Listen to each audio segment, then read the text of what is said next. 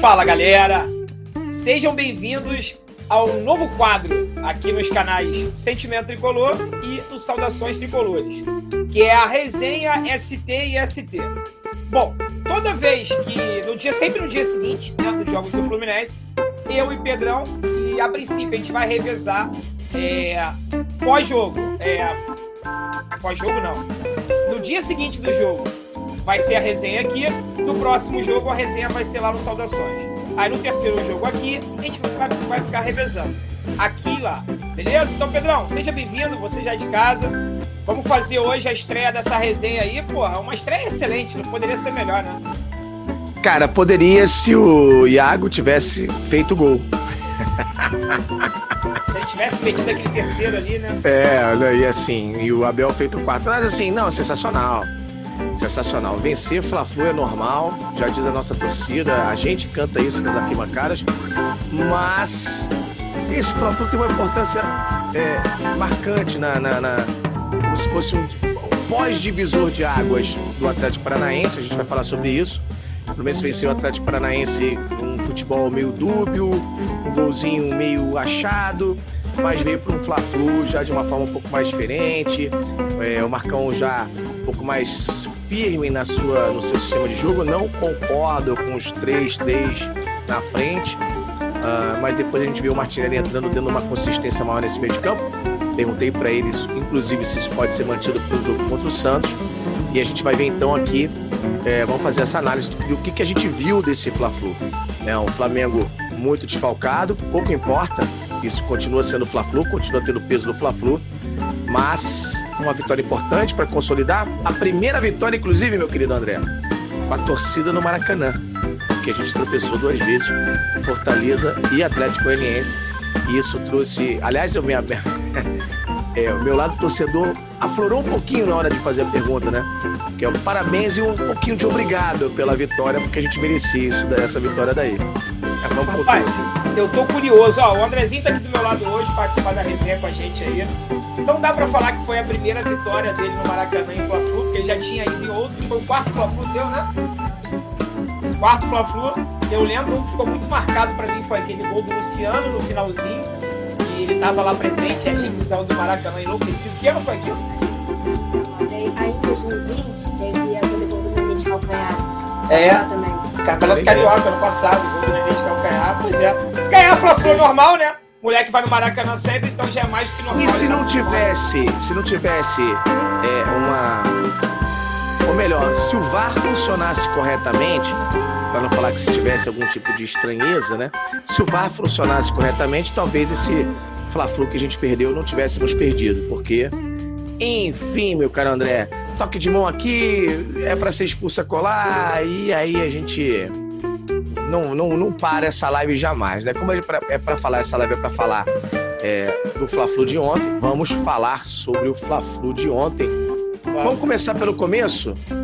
Vamos é começar. Antes, antes de a gente começar pelo começo, uma, uma coisa que fez muito sucesso entre a galera foi a sua narração do terceiro gol do Fluminense, o gol do Abel ontem. E eu tô curioso, porque eu preparei aqui a, o trecho certinho da live, mas não, não ouvi, porque eu quero ouvir aí junto com a galera, tá? Então, para quem, não, quem não conseguiu acompanhar ontem, galera, a narração do Pedrão, vou colocar aqui agora, ó. Eu te amo, Abel! Vamos ver esse trechinho aí, ó.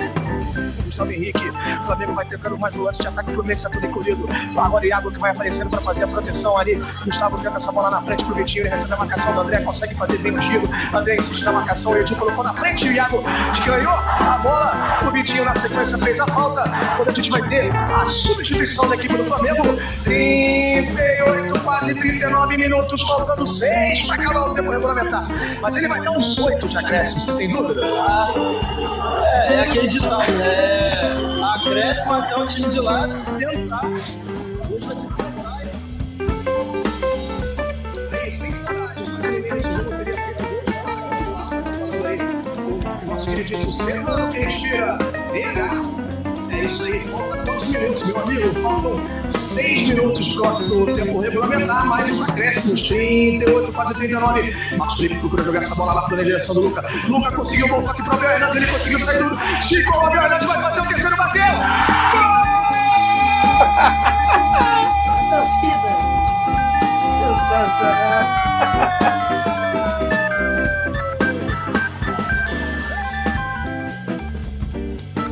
Som até some, né? Porque o Não sumiu.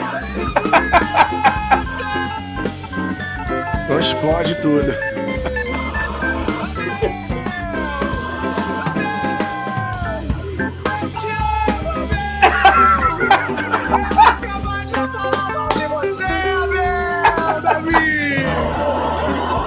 Olha, teve gente criticando a entrada do Abel Hernandes aí. Recebeu a bola, cortou, colocou lá na pros aqui na cabine de imprensa, tem torcedor levantando e indo embora. Tem uma galera levantando e indo embora agora. Quando torcedor do Fluminense comemora muito. Eu estou exausto, senhoras e senhores!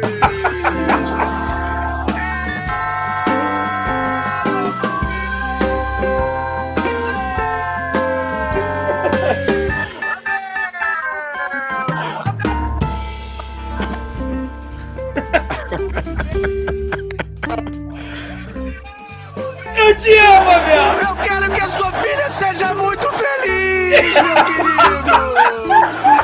É Abel e mais 10 hoje no Maracanã! Obrigado, vamos com tudo! Sensacional, é cara! Eu quero que a sua filha seja muito feliz na Mas eu quero mesmo. Independente do gol, eu quero mesmo, né? Não, nada tem a ver. É, Cara, mas é isso, né, cara? Eu acho que eu só não, eu só não tive um próximo por conta dessa narração ontem, André, porque eu vou te falar um negócio. Complicado o negócio você ficar ali. Porque na arquibancada você xinga, você chuta, você extrapola. Ali não, na imprensa não, né? Mas narrando o jogo ajuda a gente a, a colocar um pouco dos, né, da emoção pra fora e foi muito legal, cara. Foi muito legal. Sensacional. E galera, você que tá aqui, ó, e gostou, narração raiz, mas é a raiz daquela raiz entranhada na terra. Narração 100% com emoção, coração. Pedro. Rangel, gostou? Quarta-feira vai ter mais, hein? Quarta-feira vai ter mais diretamente lá de Santos. E você pode ajudar, a gente tinha esquecido de novo. Tem aqui a nossa chavezinha do Pix, galera. Você pode ajudar colaborando com o Pix aqui para poder ajudar nessa nossa viagem lá em Santos. Muito provavelmente já conseguiu, já fez a, a pedido lá, Pedrão? Já conseguiu não? Não, já fiz o pedido, mas enfim, eu vou naquelas de, de achar que vai ser aprovado, mas temos já outros caminhos. Caso a resposta não venha positiva, temos outros caminhos para conseguir positivar essa resposta, se é que você me entende, né? A gente vai pois tentar é. Então a galera vai ter a narração lá, né? Teremos a narração direto, de, Santos direto de, de- da Vila Belmiro, né? Vamos com tudo. Pois é. Aliás, que projeto bacana, tá nascendo um projeto tão bacana, mas a gente não pode falar não. Não, por enquanto não. Por enquanto vai ser espetacular, né? Ixi, Vai dar espetacular. Vou te, vou te colocar de moderador no chat pra tu poder me ajudar, ajudar a gente nas lives então. Beleza? Isso aí. Nessa você não vai, mas nas próximas você vai estar lá com certeza, viu? Bom, mas vamos lá. Vamos falar então do Fla-Flu, Pedrão. Como você falou, vamos começar do começo, né? Vamos começar da, da escalação inicial, que a gente ficou aí extremamente preocupado, né? Quando a gente viu aí que tinha passado quatro dias de treinamento e aí saiu a provável escalação, a gente não viu alteração nenhuma, né? A única alteração que teve foi a alteração forçada da ausência do Nino. E aí entrou o David Braz. é, na verdade, voltou o Lucas Claro, né? Porque o David Braz já estava. E aí a gente ficou bem preocupado, né? Chegamos a falar isso na. E até o que foi uma surpresa, né? A, a- a entrada do David Braz no lugar do, do Nino foi uma surpresa, porque na teoria o Lucas Claro tem como reserva o Manuel, o, o David Braz, perdão, e o Nino tem como seu reserva o Manuel, e o Manuel estava 100% apto.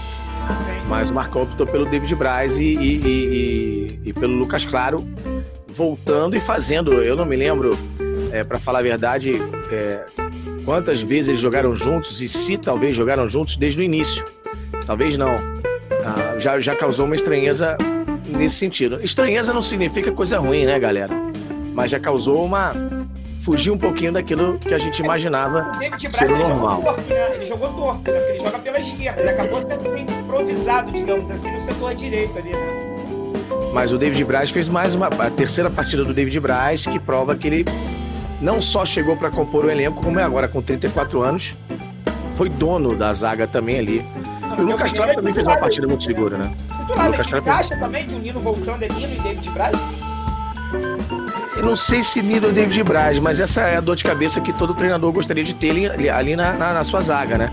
Se você fala que, que o, o único setor do Fluminense até então que você não tem dúvidas era a zaga e você hoje traz uma dúvida para essa zaga, significa que a, o nível da zaga chegou num patamar muito bacana. Né? Se você fala assim, é Nino e Lucas Claro o tempo todo. Agora você tem o David Braz ali falando, opa, tô aqui e sou útil. E jogou muita bola ontem. Aliás, palmas para ele, palmas pro, pro Samuel Xavier. Acho que a gente vai destrinchar é, nome a nome, né? Mas é, só para falar dessa, dessa única alteração que o Marcão fez, apesar de não gostar do esquema tático que o Marcão é, manda a campo, e a gente tem que reconhecer aquilo que funciona e aquilo que não funciona. Aliás, essa é a nossa brincadeira aqui, é contextualizar e falar é, aquilo que funciona, aquilo que não funciona. O Diego no primeiro tempo, por exemplo, Diego Ribas, que eu não gosto do jogador, eu não gosto da postura do jogador, eu não gosto do, do caráter do jogador, eu não gosto da figura do jogador. Eu acho que o jogador é muito dissimulado, muito. Eu, eu não quero que façam comigo isso, mas faz na sequência com o companheiro de profissão aquilo que ele se coloca como sendo o defensor das boas maneiras e da boa fé. E na sequência ele faz a mesma coisa, ou pior, com, a, com o adversário. Então eu não gosto do Diego Ribas, acho um jogador com problemas de caráter.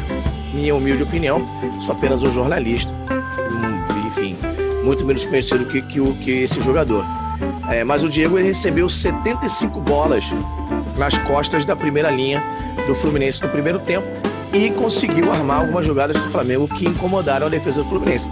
Apesar de não terem sido construídas boas oportunidades e chances claras de gol né, em todas essas chegadas, o Diego jogou muito solto, muito livre. Por quê? Porque o Fluminense se ressente de um homem a mais no meio de campo.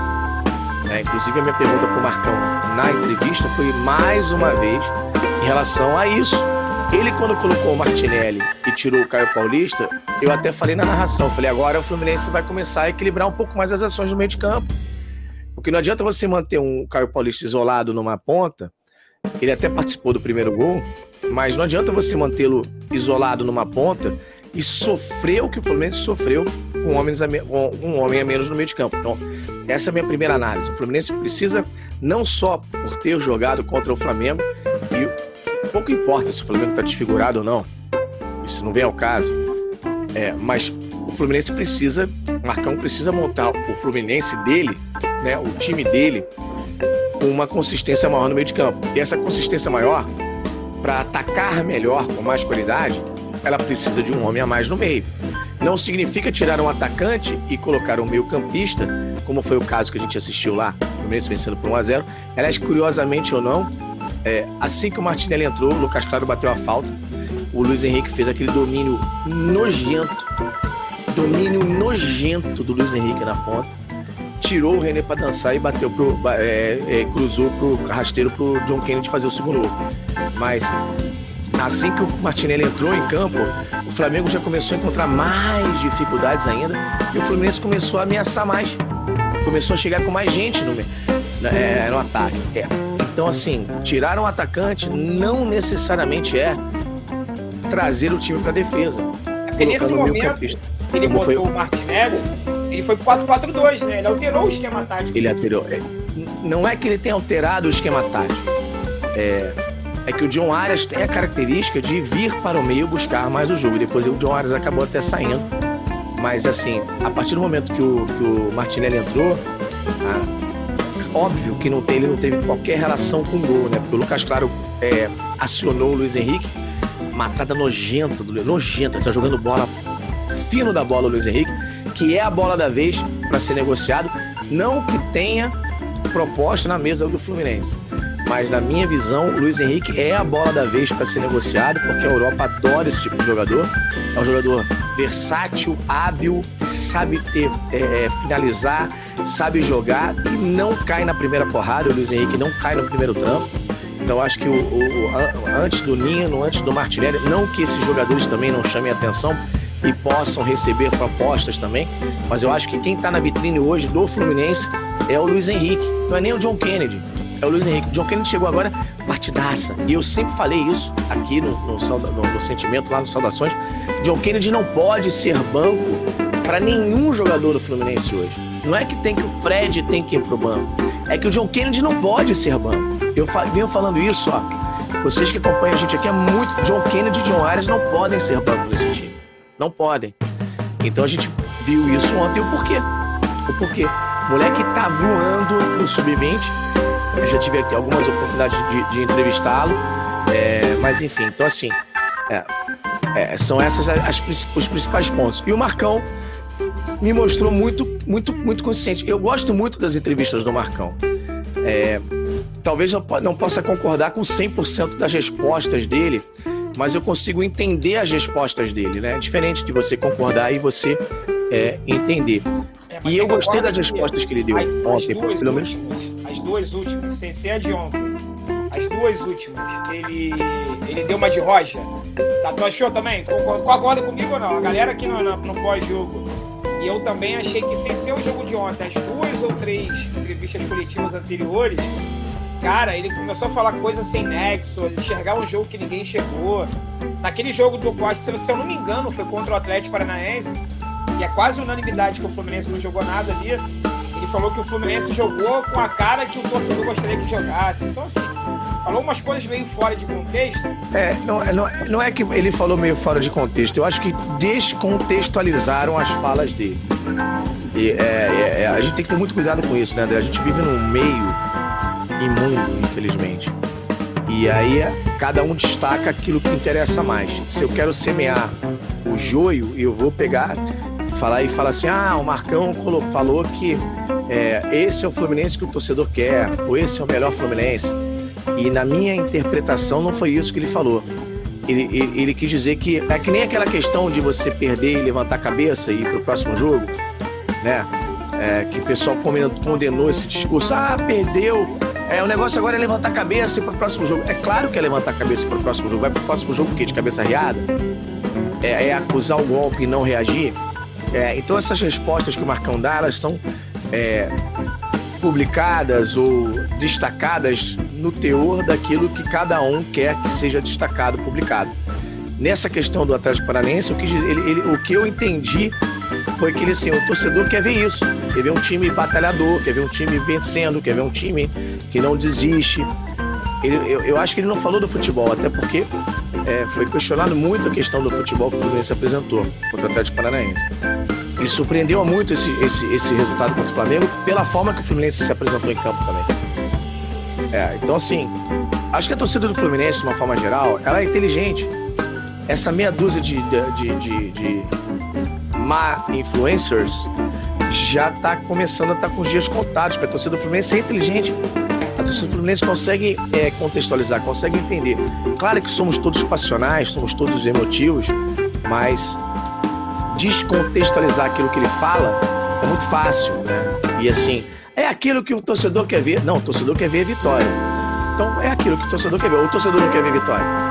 Ele falou alguma besteira. É, mas no, no, de um todo eu não posso falar que eu desgostei da, da entrevista do Marcão.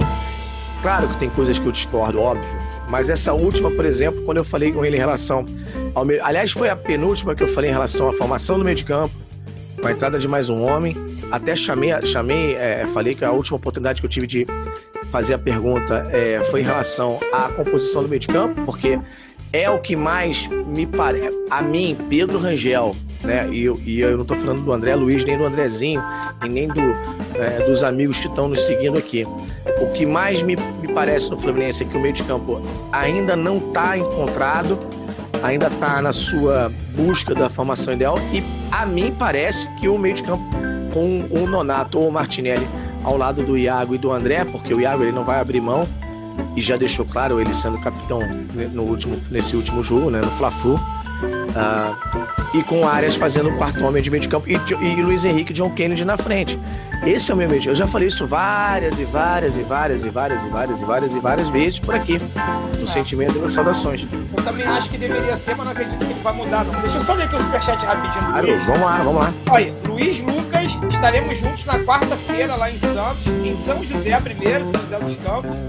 E depois em Santos. Valeu, meu irmão. Obrigado pelo superchat. E aí, o, o, o superchat do seu amigo? Boa noite, meus queridos. O melhor de tudo isso. Vemos novas opções e o Marcão podendo variar. Só depende dos nossos guerreiros. Nossa torcida precisa apoiar. Deixa like, separa cinco pro ovo cozido. Sabe assim? É isso aí. Separa cinco pro ovo cozido. Tá justo. E saudações tricolores. É isso, né? O Marcão realmente ele, ele acaba ganhando uma novas opções, porque querendo ou não, Pedro, não sei se você concorda. Antes disso aqui, o Paulo Soares deixou aqui um alô pra gente, ó. Salve André e Pedrão. Se vencermos na quarta-feira, pularemos para o quinto lugar. Show! É isso, né? O jogo de quarta-feira, ele vale nada mais, nada menos que o G5. Eu acho que o Fluminense já teve umas quatro chances nesse campeonato de entrar no G6. É. Mas no G5, eu acho que é a primeira vez, hein? Eu acho que realmente a Não, tabela teve, de teve de chegar de colar no G4 quando tropeçou lá atrás, mas eu acho que a gente tem que olhar pra frente, né? É, o marconismo, eu, eu até pedi pra fazerem um levantamento, André, de, de- do percentual é, do aproveitamento do Marcão, né? Que ele já vinha no aproveitamento acima do Fortaleza e do Palmeiras há duas rodadas atrás. Com duas vitórias agora, com- apesar da, da derrota, com duas vitórias agora, o marconismo entrega pontos. Ele pode não apresentar um futebol maravilhoso, mas entrega pontos. E eu acho, assim, que eu, é, é, é, repito, eu acho que o Marcão ele não é um- um- o melhor treinador do mundo. E o mais bacana é que ele sabe disso. Ele sabe que ele não é o melhor treinador do mundo. Então ele vai buscar, ele vai, ele vai tentar, ele vai se reinventar, ele vai estudar, ele vai. Eu gostei muito quando eu perguntei pra ele em relação ao Santos. Ele falou assim, Pedrão, a gente vai. Ele me respondeu tipo, como Pedrão até. Demonstrando um certo É, grau vi, de. eu vi que ele chamou, ele te chamou de Pedrão lá. É, porque pô, eu conheço o Marcão há muito tempo, mas enfim. E, mas eu não, não deixo de perguntar aquilo que eu acho pertinente, aquilo que eu acho que eu acho, é, enfim, importante pra gente saber. As tuas perguntas, não é porque você é meu amigo, não. Até porque se você fizer pergunta bosta, eu vou falar, porra, mandou mal, hein? Mas a a mas, tuas, mas- aí você manda no privado, né? Não É manda no ao lógico. vivo, não. É lógico, é no privado, é lógico. Mas, Mas, é, as tuas quatro últimas perguntas, eu, que eu me lembre, né, as quatro últimas eu lembro, foram excelentes. Você tocou na ferida. Você foi lá exatamente aonde, aonde realmente tinha que ir. Só uma, uma pequena correção aqui, o, a, a mensagem do meu amigo Paulo Soares. Na verdade, a gente ganhando do Santos, Paulo, a gente vai para sexto, tá? Porque o Bragantino tem 43 e com o mesmo número de pontos que a gente. E mesmo o Fluminense ganhando do Santos, ele vai a 42, tá? Então, assim, é claro que é excelente a gente entrar no G6, porque exatamente é o grupo que vai dar a vaga direta né, para Libertadores, para fase de grupos da Libertadores, é até a sexta colocação do Campeonato Brasileiro. Então, óbvio que é uma excelente colocação. A gente passa logo por tabela Inter e Corinthians. O Inter eu não sei, mas o Corinthians com um elenco muito melhor do que o nosso. O Inter eu tenho minhas dúvidas, tá? Não sei se você Mas tá em concorda. crise, né? O Silvinho, o Silvinho já tá sendo, já, já tá balançado lá, já não. Balançando, tá balançando. É que não é uma matemática fechada, né? Aí, ó. O Pedro Paulo Quintanilha. Obrigado, Pedro, pelo superchat. Teu xará. Grande André e Pedro. Pô, teve com a gente lá ontem, cara. É. Ajudou muito na narração lá. Obrigado, Pedrão. Tamo junto. Aí, ontem assisti o Ajudou, jogo, mas pô, escutando que a bom. narração do Pedrão. Que emoção. Isso aí. Foi muito legal ontem lá, né? Pô, Xará, tá, tamo junto aí. Então é isso. Então, assim, é. Porra, G6 pro Fluminense no campeonato. Engraçado que tá sendo uma oscilação de emoções danada, né? O Fluminense perde duas, aí a galera fica preocupada com a zona do rebaixamento. Aí ganha duas, já é G6. Eu prometi pra mim e pedi pra galera me dar, apertar minha orelha aqui, se eu voltasse a falar em G6, né? Eu prometi pra mim mesmo que eu não ia cair mais nessa ilusão. Mas tá caindo no nosso colo de Não tem novo. jeito, André. A gente, assim, eu, eu, na boa. A torcida, a torcida é passional, entendeu? É, assim, eu, a gente, eu, eu tenho que ter a racionalidade na hora de perguntar, fazer uma pergunta, na hora de, de pensar uma pauta e tal. né? É, apesar de, de agressões gratuitas que, que, que tentam desferir. Ah, mas enfim, mas mesmo assim, na hora da pergunta, eu agradeci o Marcão pela, pela vitória. Eu vi, você agradeceu. Muito obrigado. Porque- Queria agradecer em nome da torcida também. É, porque assim, é, é- é- emociona, né? O Fluminense, o senhor Armando Giessa já falava que o Fluminense não faz a gente chorar de tristeza, só de alegria. Ah, mas enfim, então assim, o que eu acho é que a gente tá vendo, tá vendo um, um- um Fluminense se reconstru- ser reconstruído aos trancos e barrancos, oscilando, vendo essa molecada pela primeira vez, que a gente, a gente exigiu tanto Xerém, né? Xerém, Xerém, Xerém, pela primeira vez, Xerém tá voando baixo ontem. Xerém fez gols ontem. Xerém participou do jogo ontem. Martinelli, Luiz Henrique, é, o John, John Kennedy, né? É, só para falar do, do, Marcos Felipe, que também é, é, André. Quem, os, os principais. Fala dos principais jogadores ontem no Fluminense, no Fla-Flu. Não, vamos lá, vamos começar de trás. Marcos Felipe é um dos melhores goleiros do Brasil, Xerém. Aí, na zaga, aí na zaga não tem ninguém. Aí no meio você tem o André, que é um dos principais volantes do Brasil. Cheguei a falar Destaque hoje... do Fla-Flu, destaque do Fla-Flu e destaque de outros jogos. Não, sem sacanagem. Luiz Henrique, comendo não a bola. É doença, não. Não é John doença. Kennedy. É. Assim, então assim, a gente pedia xerém, xerém, xerém, xerém, xerém, xerém. Agora tem xerém no, no, no, no elenco. Óbvio que vai, vai, vai oscilar mas tá cheirinho no elenco. Então, assim, é uma fase de reconstrução. E quem não quiser acreditar nisso e achar que isso é um discurso vazio político, que... aliás, o Fluminense se ressente disso há tanto tempo, tem tanta gente falando tanta, tanta besteira há muito tempo, é difícil você é, romper com algumas questões de uma, de uma certa forma, mas é, o Fluminense ontem ele, ele mostrou o peso da camisa, o peso da história e a vontade de, de se reerguer. Eu acho que é isso, esse Fla-Flu tá aí. Ó. E outra coisa, há 240 anos que o Fluminense não fazia uma campanha com clássicos numa temporada como fez esse ano. Então, assim, é, é, é, é, louvável. Ah, vamos comemorar isso como título. Porra, ninguém é idiota, ninguém é imbecil aqui para comemorar isso como título. Mas não reconhecer isso também é errado. Só falar mal é errado. Só falar bem também é errado. Então a gente veio no Fla-Flu, vencemos mais um, o quarto Fla-Flu, quarto Fla-Flu, no time queridinho da mídia, do VAR, milionário, com salários milionários, com técnico da moda, com artilheiro da moda, bajulação de todos os holofotes lá. Quarto, em seis, a gente perdeu um. E só perdeu porque não anotaram pênalti, não expulsaram o Rodrigo Caio na final do estadual. O perdeu aquele gol de cabeça aos 35 do segundo tempo, daria um empate ali também tem isso, importante destacar também, valeu André, é importante a gente falar. Mas, cara, se não fosse esse absurdo que a gente vê na Ferg, talvez não teria perdido. Então, assim, e muita gente desdenha do Fluminense, inclusive o Fogo Amigo. Alguns torcedores que ainda são, sei lá, é, é, é, que não, não, não, não querem, de repente, falar bem ou ver o bem do Fluminense ou ver o que está acontecendo. É, mas a verdade é essa. Você sabe separar, né? Quer, quer ouvir coisa, quer ouvir o que é a verdade, independente de qualquer coisa ele já sabe onde procurar. Vamos deixar esses caras pra lá. Ó, o Luiz Lucas tá pedindo aqui, quero a narração ao vivo do Pedro Langel. Larga aí, meu rei. Eu já larguei aqui a narração, rapaz, mais cedo aqui. Vou abrir a narração dele. Quer que narra de novo? Consegue narrar de novo, Pedro? Abel? Eu? Ah, agora, com a emoção que eu tava no Maracanã, é impossível. Não dá, lá, lá é a flor da pele, né? Ah, vamos, deixar pra quarta-feira em Santos, tu vai estar tá lá. É isso, quarta-feira em Santos, vai ter narração. É, tu vai ouvir vai lá. Vai ser muito legal. Ó, o Rafael Soares, obrigado, irmão, pelo superchat. Cara, ficamos te esperando ontem no Maracanã, hein? Você falou que ia lá com teu filho e tal, o Andrezinho foi e você não apareceu lá, pô. Ontem jogamos um Fla-Flu de verdade.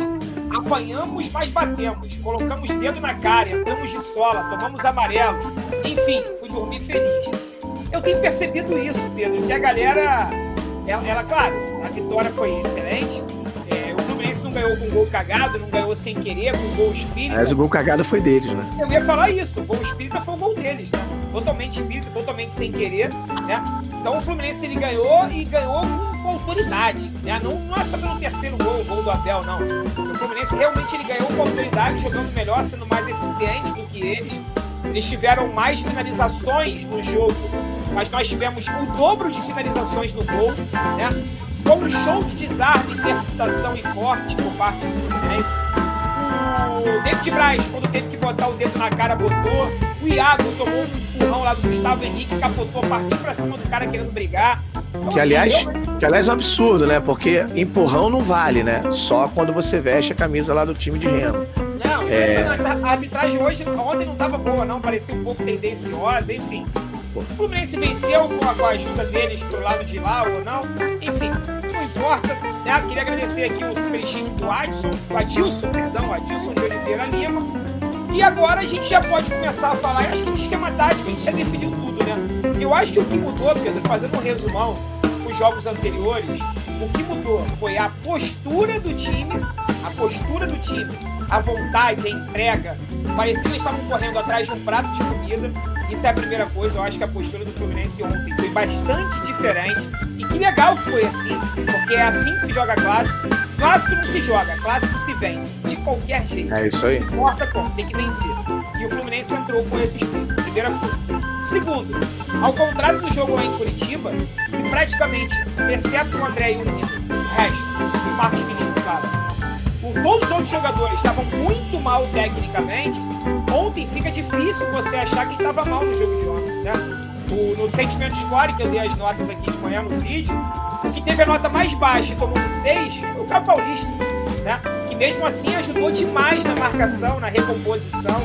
Foi o que jogou menos. O restante do time, uma entrega absurda. Eu imagino hoje como é que Samuel Xavier, Felipe Braz, Lucas Claro, Marlon, Iago Felipe e André, como esses caras hoje estão exaustos, né? Tá cheio de hematoma, todo dolorido. Porque a entrega ontem foi muito, muito grande. Mas o Caio Paulista, Luiz Henrique, que voltavam para marcar, ou seja, eu falei praticamente o time todo aqui. Né? Então, a qualidade técnica dos atletas ontem, o Fluminense teve quatro, ele deu quatro estocadas. Dessas quatro estocadas, ele marcou três gols. A outra foi do Iago, que perdeu.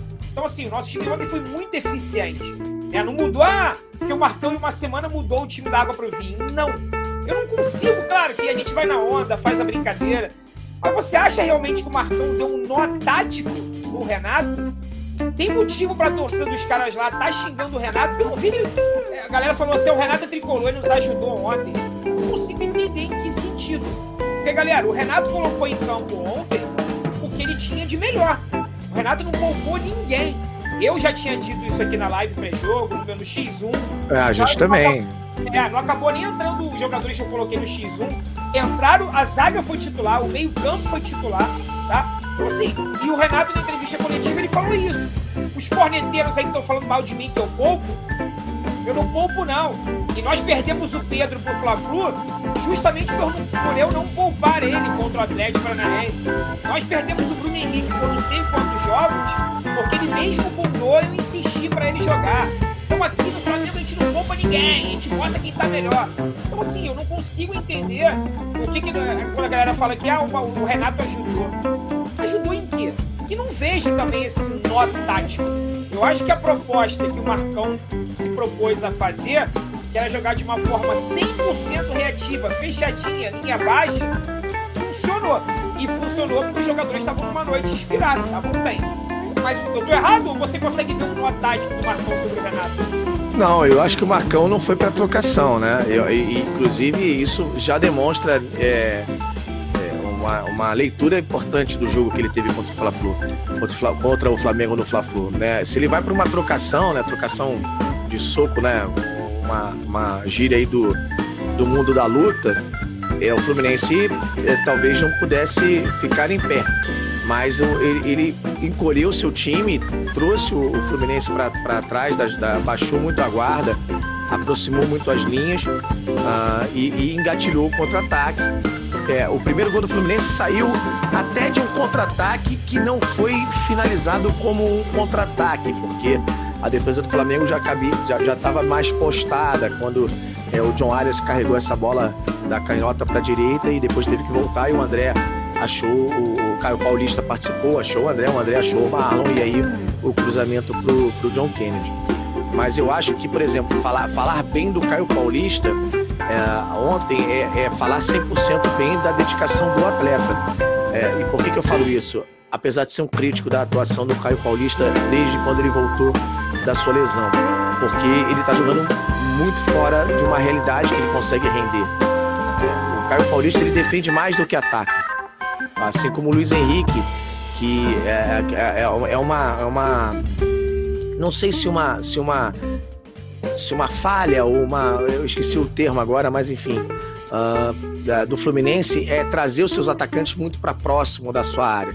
Por isso que eu sou a favor de povoar mais o meio de campo com um jogador que saiba marcar por ali e dar liberdade para o John Arias acionar os dois atacantes na frente. Então o Caio Paulista ontem ele se destacou mais pela defesa do que pelo ataque. E quando você fala isso de um atacante, você traz um sintoma para o seu sistema tático. E isso pelo menos é o que eu enxergo. Se o Fluminense trouxesse o Martinelli ou o Nonato junto do Iago e do André desde o início com o John Arias fazendo a ponta do losango no meio de campo, com o John Kennedy e o, e o Luiz Henrique, que, que esses três aí não podem sair do time jamais. John Arias, Luiz Henrique e, e o John Kennedy, e eu, e eu falei isso para ele já pessoalmente, para o John Kennedy, é, o Fluminense começa a ter um ataque muito mais flutuante, muito mais leve, muito mais preparado para engatilhar esse contra-ataque. O Fluminense sofreu muito ontem, a verdade é essa. O Flamengo quebrava muito rapidamente a primeira linha ofensiva do Fluminense, a primeira linha defensiva, melhor dizendo, que era a nossa linha de ataque. E o Diego Ribas, assim como o Thiago Maia, receberam 75 bolas importantes na nossa intermediária e não estouravam na, na, cara do Marcos Felipe pela eficiência do André, pela eficiência do Iago, pela boa partida do David Braz, pela boa partida do Lucas Claro. E o Marcos Felipe, quando foi necessário, ele estava lá para fazer as suas intervenções. A primeira jogada de perigo foi a cabeçada do Mateuzinho, é uma bate-rebate na área, o Rodrigo Caio empurrou para dentro, se não me engano, o Gustavo Henrique, enfim, Mateuzinho cabeceou na trave. E depois, só depois que o Fluminense já estava vencendo por 1 a 0 o Luiz Henrique dominou uma bola errada e o Gustavo Henrique, ou Gabriel Henrique, enfim, Gabriel Vitor, Vitor Gabriel, sei lá, o atacante do Flamengo, virou e o Marcos Felipe pegou em dois tempos. É, o Fluminense soube sofrer, mas não precisava sofrer tanto. Não precisava sofrer tanto. É, é, essa é a minha questão. Quando a gente vence, André, a gente não fala que tá mil maravilhas. Assim como a gente perde, a gente não fala que é terra arrasada. Eu vejo o Caio Paulista jogando hoje nesse esquema do Marcão, como o Nenê jogava no esquema do e do Roger, fora de posição. Então ele não serve. Precisa colocar um homem de meio de campo por ali. Se você traz o Nonato, traz o Martinelli para compor melhor esse meio de campo, e é aquilo que eu falei, inclusive ontem a minha pergunta para o Marcão foi nesse sentido também. Ele trazendo mais um, meio de, mais um pro meio de campo, ele organiza melhor o seu ataque. Foi o que a gente viu a partir da entrada do Martinelli. Claro que eu brinquei na narração que o Martinelli entrou, o Lucas Claro bateu a falta, o Luiz Henrique dominou, o John Kennedy fez o gol. Ele, aliás, o Luiz Henrique, de forma nojenta, dominou aquela bola, nojento, nojento. Dominou a bola. Já teve, algum, teve alguém, eu não sei quem, eu não sei mesmo, eu não lembro. Algum comentarista de TV, eu não tô conseguindo lembrar quem é que falou que ele matou aquela bola errado. Ah, Luiz Henrique matou a bola errado, foi sem é, querer. Eu quero nem saber. Eu, eu, é, eu, quero saber. O comentarista do Saudações falou que foi nojenta não, e tá claro que foi, matada linda, pura categoria. No, não, foi no, linda, foi, no, foi nojenta, foi com nojo. Matou aquela bola com nojo. Nojo. E saiu jogando e colocou essa bola nas, entre as pernas do Rodrigo Caio. O John Kennedy é, fez o gol. Assim, mas eu vi o Fluminense muito mais equilibrado com a entrada do Martinelli, que inclusive participou na, na, na no, no, no, gol cagado deles, né? Que ele cortou essa bola, o René chegou batendo, colocando o pé, batendo não, colocando o pé, bate-rebate, a bola entrou. É, e o Luca também entrou bem. Eu vou falar um negócio, o Luca entrou bem. O Luca deu assistência. O Luca ganhou todas as divididas, o Luca ganhou ontem, inclusive a dividida, a cabeçada que, que acionou o Abel Hernandes para fazer o terceiro gol. É, é, o que você falou, né? Todos os jogadores entraram e entraram bem com vontade de ganhar o clássico. Mas eu vejo hoje o Fluminense, é, que bom que o Marcão tenha percebido, eu perguntei isso para ele, gostei da resposta dele que é jogo a jogo, é tempo a tempo. Mas o Marcão vem evoluindo, mudando o seu time. Já tirou o terceiro volante, colocou o John Arias. Ele já tá vendo que o Caio Paulista não tá. Porque não adianta você colocar um. um, um, é, um a, a, a, grossa é, analogia de boutique que a gente falar. Se eu falar pro André, André, tô com um problema jurídico aqui, me ajuda. E a mesma coisa falar com o Melão, que é advogado. Ô Melão, tô com problema no meu joelho, me ajuda. Os caras vão me ajudar no, no improvisados. É, eu preciso dar um problema pro, pro André que ele possa me resolver e problema, um problema pro Melão que ele possa me resolver. É, eu não eu posso. Que, é, pra criticar o Caio Paulista é, como jogador, né? Ah, contratou um jogador errado. Tem que testar ele na posição dele, que é de ponta direita. É... Pra frente. Ele é, banco, frente. ele, é banco, ele é banco hoje do Luiz Henrique. É. Essa que é a posição do Caio Paulista. Ele é banco do Luiz Henrique. Ele não pode jogar mais ali. E aí você fala, e a composição defensiva? Coloca o Martinelli ou coloca o Nonato. Você entendeu? Que você equilibra mais nesse balanço. O Nonato é meio sem sangue, enfim. Deixa eu ler dois superchats aqui que eu tô atrasado. Vamos lá, vamos lá.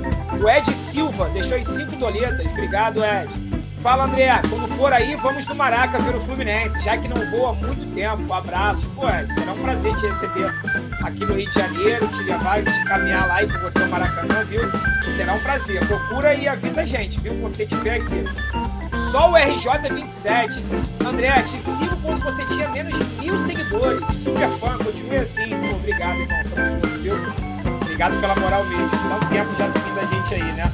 O nosso amigo Luiz Lucas lembrou aqui, cara. Quem falou que o Luiz Henrique matou errado, olha isso, hein?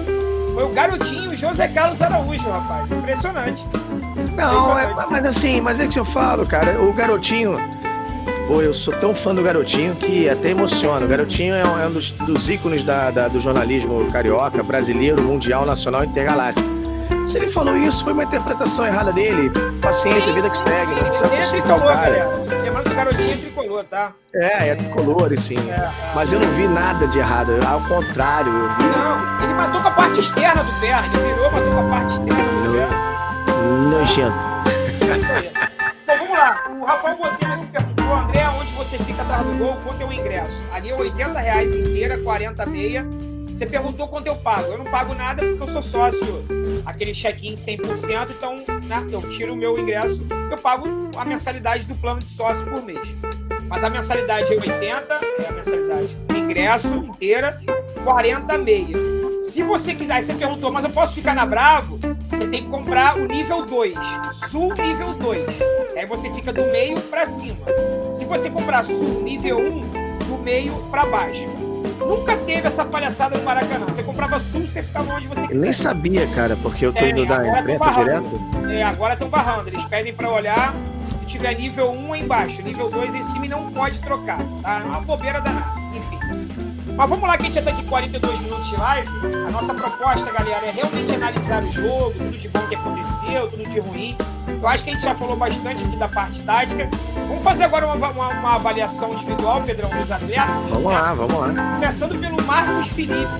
Qual seria a tua nota pro Marcos Felipe ontem? Eu acho, assim, eu acho que primeiro a gente tem que definir aqui como é, como é a nossa primeira, nossa primeira bagunça que a gente vai fazer. Qual é o critério para a gente dar nota, né? Porque se você falar assim, qual é a nota do John Kennedy? Que é, se não for 10, qual seria? 8.9, porque não, ele então, eu, amarrou a chuteira errada. Eu posso justificar Vamos... minha. Eu tenho, eu tenho todos os cards aqui, eu já fiz essas notas no vídeo hoje. Uhum. Eu dei 9,5 pro John Kennedy. Aí você fala assim, ah, tá bom, palhação, por que, que tu tirou meio? Por, Por que, palhação? Por que, que você tirou meio? Então, porque o John Kennedy, ele tem muito potencial para meter um hat-trick no Fla-Flu ou num outro jogo qualquer. E quando ele meter hat-trick, se eu já tiver dado 10, eu vou dar que nota para ele. Só por isso que eu dei 9,5. Tá? Entendi. Pra é que nem assim, né? É, é, é a postura do. É, isso é Deepak Chopra. É um autor é. que fala sobre a postura do segundo lugar. Né? Ele fala que você tem para onde você construir, né? É, exatamente. Ele, então, tem, tá bom. Ele, ele, tem como fazer mais. Essa só é a minha justificativa. Mas assim, essa nota aqui nossa é. A galera pode participar aqui no chat. Claro, também. tem que participar. Se não participar, é, eu paro. É. Se a galera não participar, eu saio. Eu saio. Eu tô. tô, tô... Pois é, então assim. Marcos Felipe. Marcos Felipe, a galera tá dando 8 aqui. Eu dei 7,5 pra ele, tá? Aí eu vou te dizer por quê. Ele só foi exigido duas vezes no jogo, defesa. Claro que ele teve outras boas saídas de bola, saída no alto, saída embaixo. Mas o Fluminense tomou um gol. Né? Foi culpa dele, foi um gol chumita, um chute forte lá. Eu quero, então, eu quero então sugerir o seguinte. Desculpa ah. te interromper, André, porque me ocorreu o seguinte. A, a Liesa, a, a, a Liga da, das Escolas de Samba aqui do Rio de Janeiro, né, do, da, da, que organiza aqui a bagunça do Carnaval, a, ela, ela, ela começou a colocar notas de 9.1 a 10. Então, se você tá dando. É, é, vamos, vamos partir de 9 pontos pra alguma coisa pra esse Fla-Flu. Aí, aí, tu me arrebenta, eu já ia botar Não, uns pro Fla-Flu, pro Fla-Flu. Ia botar uns cards aqui, ó. Olha o Marcos Felipe aí. Tem até cards personalizados. Não, essa nota. Não, 9.3. 9.3 pra você? 9.3. Então tá. Então eu dei 7,5 pra ele aqui, mas o critério do Pedro é diferente do meu. Eu vou seguir outro é critério. É critério. Eu só é de. Venceu o Fla-Flu, não pode ser abaixo de 9. 9.3 pro Marcos Felipe. Foi exigido, quando foi exigido, foi lá e correspondeu, sem culpa no gol. É, fez a serinha quando tinha que fazer. Uh, saiu no pé do Gustavo Henrique, apesar de ter um lance tá impedido, né? Saiu uh, bem, é, saiu bem. Saiu bem nos pés, corajosa a saída dele ali no, no, foi seguro na falta que foi batida, que ele tirou de mão trocada, estava em cima dele, mas é, então 9.3 pro Marco. Ó, só vale venceu o Fla-Flu, galera, só vale nota acima de 9. De 9.0 a 10. É, é isso. Joilson, tá 8.7 não cabe. Então coloca 9.1 aí. Não, peraí, porra. Esse é teu critério. O critério meu é outro. Porque o critério do Pedro é de 9 a 10. Ó, O vamos meu, cair na galera, porrada. como é é o Vamos, vamos, vamos brigar. O meu critério é o professor. Né? É, de 5 para baixo é nota vermelha. Entre 5 e 6 é nota amarela. Entre 6 e 7 é nota amarela, prova final. E Tá de bom. 7 para cima tá aprovado, nota verde. Beleza? Tá bom. Não tem problema, Pedro. Segue com o teu critério aí, não tem problema não. 9.3. 9.3. Samuel Xavier. Samuel Xavier, ele se deu bem em, acho que 99% das disputas com o Michel, Michael, que aliás se mostrou um grandíssimo mau caráter na bola recuada pelo Gustavo Henrique ontem. Né? Que o Gustavo Henrique ia devolver a bola, todo mundo parou, ele correu por trás da defesa para tentar pegar essa bola. Então, assim, é, isso demonstra muita coisa, viu, gente? Pois é, Mas, lá. Samuel Xavier, 9.3. Eu ia dar 4, mas 9.3. A De novo. Marcos Felipe, é isso? Mesma do Marcos Felipe. Atuação segura. é, ele teve muito trabalho ali com, a- com as, com as chegadas do, do, do Michael. Depois o Vitinho também foi pro lado esquerdo ali do ataque do Flamengo no segundo tempo, trazendo mais dificuldade. Ele, ele mandou bem, mandou bem, foi seguro defensivamente. Gostei da partida. Faz, fazia tempo que eu não, não elogiava o Samuel Xavier numa partida. Não teve como apoiar ofensivamente, porque a, a proposta do jogo não era dos laterais apoiarem tanto. Mas eu gostei do Samuel Xavier 9.3. Fabiano Barbosa botou aqui, ó. Marcos Felipe vai ser nota 9 aos 29 anos. Fla-Flu é normal. Bom, eu também elogiei o Samuel Xavier ontem. Eu dei essa nota aqui pra ele, ó, 6,5. Isso aqui eu acho que é muito bom pra ele. Não, acho pra ele. Pra nível Samuel Xavier, que já tomou 0, 1, 2 aqui, isso aqui tá muito bom. Ele defendeu muito bem, ele foi seguro. Só que ele jogou quase como um terceiro zagueiro, né? Ele não apoiou. Os dois cruzamentos que ele deu, ele errou. Continua com um aproveitamento em cruzamento de 6%, que é o pior aproveitamento do Campeonato Brasileiro. Mas eu acho que ontem ele foi bem, não tô criticando, não. Ele foi bem na marcação ontem. A missão dele era anular o Michael. E Eu aquele acho que- moleque infernal, aquele moleque é, É. um demônio, né? Capeta. É, e, pois e- é. e- e, assim, eu tô, tô observando o seguinte, né? A missão que foi dada pro cara. Não adianta você falar assim, a missão do cara é marcar e, a gente tá, tá analisando o cara por não ter feito cruzamento. Não, seria sim, um tanto quanto injusto, sim. mas eu vou no 9.3 de novo. Beleza. David Braz. Cara, 10. 10? 10. O cara meteu o dedo na cara. Para com isso, moleque! Você jogou aonde? No- Jogou a camisa. Porra! Porra! A bola foi no contra-ataque, deu uma banda no jogador do Flamengo. Isso aqui é Fluminense, porra! 10, cara, 10. David Braz foi 10 ontem. Fez o que tinha que fazer, jogou com raça, mostrou quem é que manda naquela porra lá, o Fluminense. O contra-ataque do cara deu uma banda, chutou bola, chutou canela, chutou tudo. Ainda pegou a bola e ainda jogou pra trás, só faltou jogar na cara do juiz. 10, David Braz.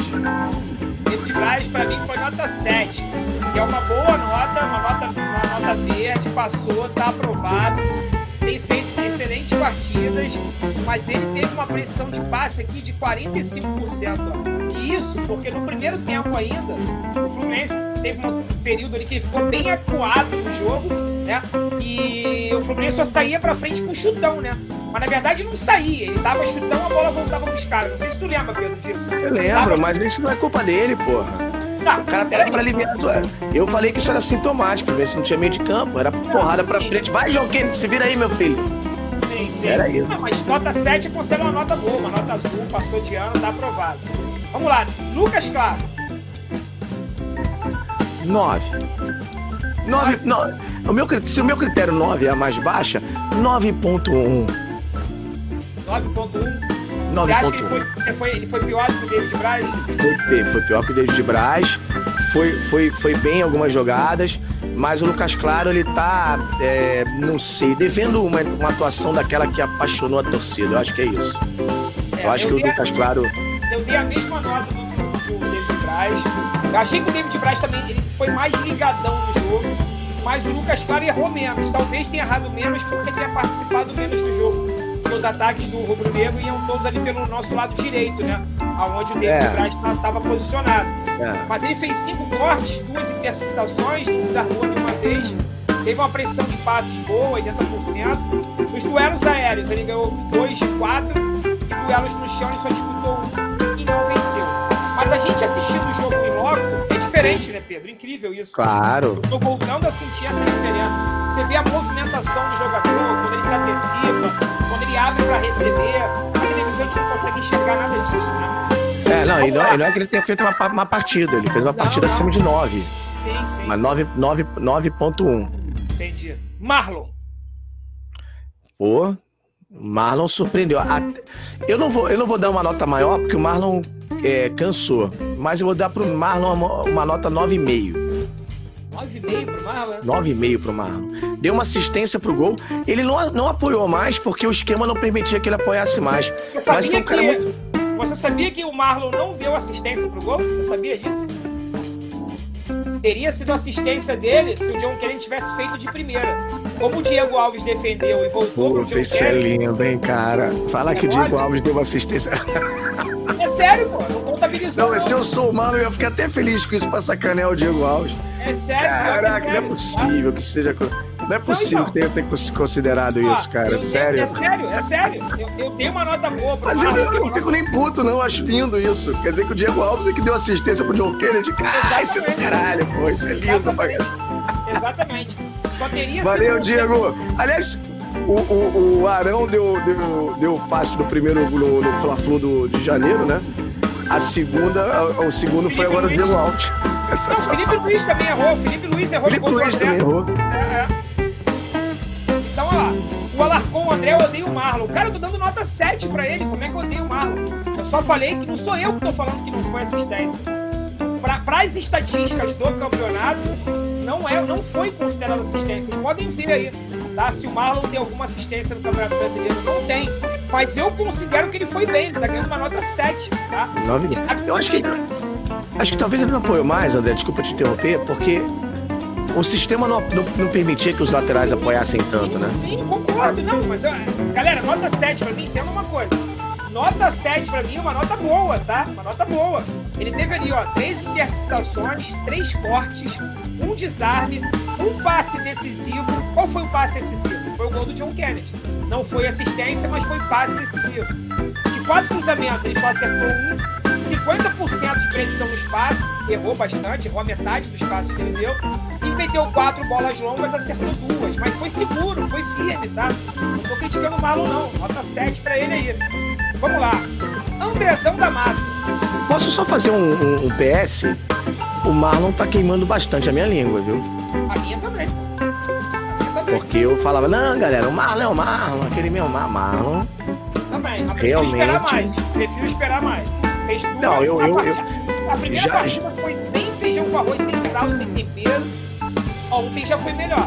Já tá, despertando, já tá despertando aquela sementinha do quero ver mais, assim, mas o- do, do- do lado bom, assim, né? Isso. Eu não queria nem ele em campo, agora eu já quero ver mais. Queria agradecer o Irenil Lugão. É proibido remar. Valeu, meu irmão. Ganhar é normal, né? Tamo junto. Vamos lá. É, André. Que não sou eu, é o André Volante. Qual nota você dá pra ele? Cara, o André é um monstro, né? Nota 3. É só pra, é só pra, pra sair da, da, da mesmice. O André é um monstro. O André tá mostrando que é, que é dono do meio de campo. É um cara que sabe roubar a bola e não precisa dominar a bola pra depois passar. Ele domina, ele rouba a bola já dando o tapa pro lado, acionando os companheiros. É um cara que sabe proteger. Ontem no Fla-Flu, um monstro genial, nota 10. André é nota 10, cara. Segunda nota 10 ontem.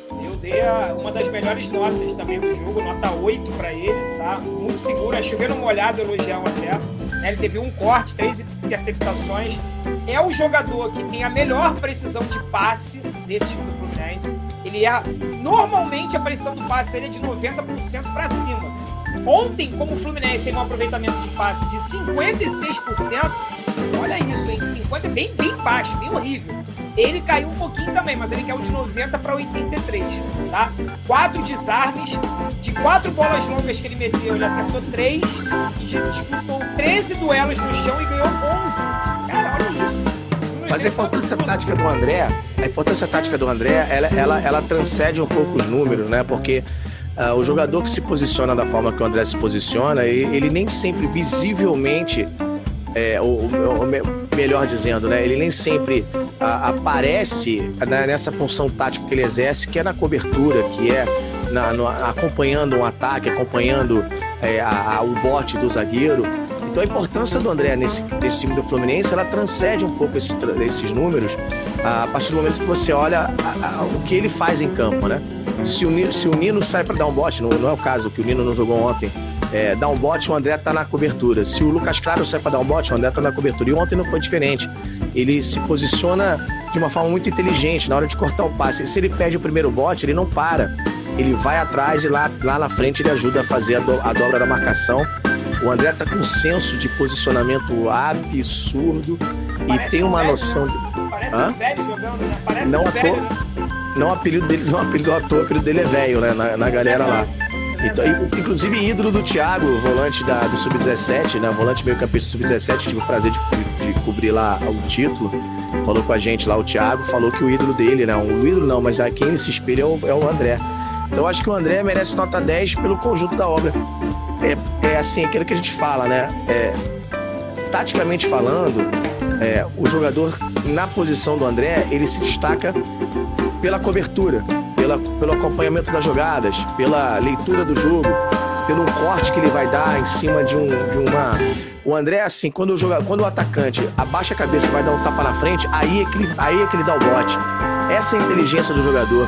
Sabe quando o jogador está nos olhos, nos olhos nos olhos, o André dá um passo para trás. Quando o jogador baixa, baixa a cabeça, o André dá um, dá um corpo para frente. E aí ele toma essa jogada porque o jogador não está esperando, está achando que o André vai para trás junto.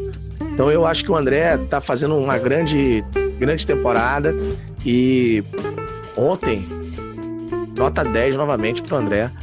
É, assim, não é que ele não possa crescer, né? Até porque o mais difícil, eu acho que o jogador, o grande desafio é se manter no, no na cobertura, né? Se manter lá no topo. Sim, e o André tem esse desafio de se manter jogando em alto nível. Pois é. E o nosso capitão ontem, Iago Felipe, questionamos aí, eu principalmente questionei aí o Iago como capitão. Não que o Iago, ah, tá horrível. Não, não é isso.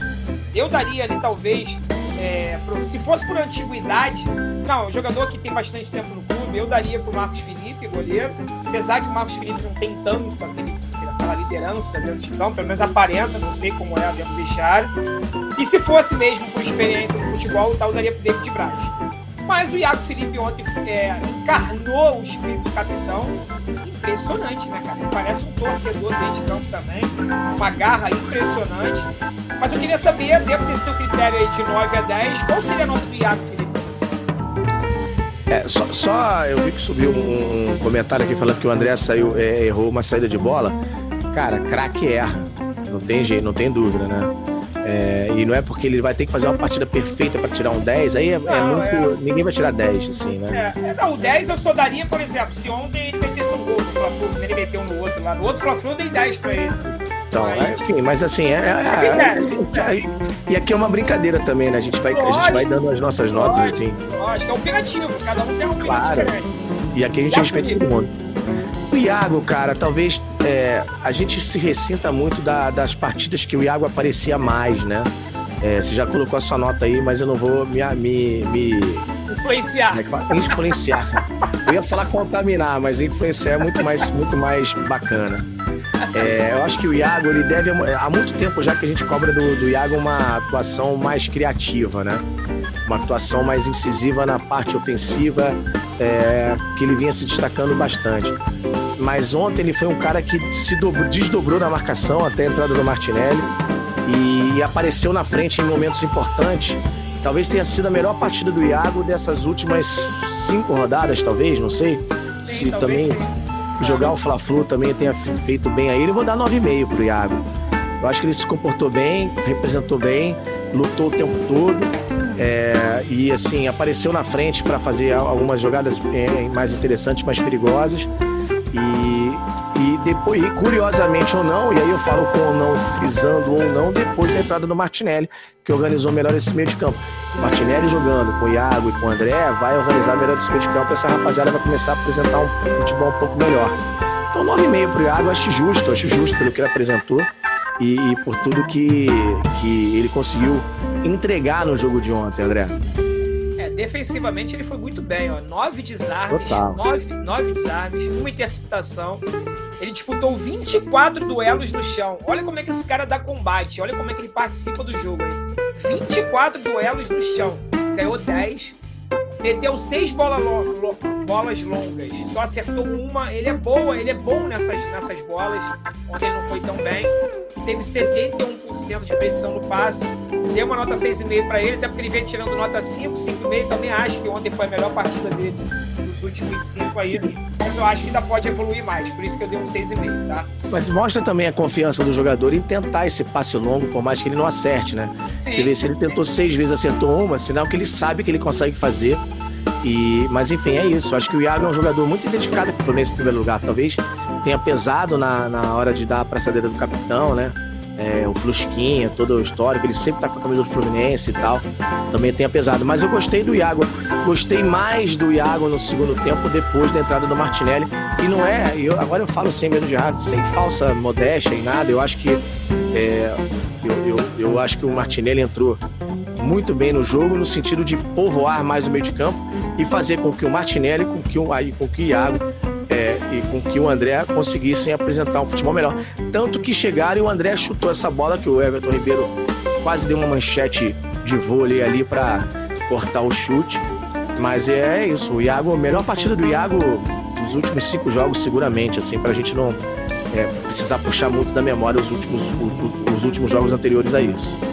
Pois é. O próximo agora, cara, a torcida pediu muito, a torcida brigou com o Marcão, xingou o Marcão, burro. Por que, que você não escala o John Arias? É John Arias e mais 10.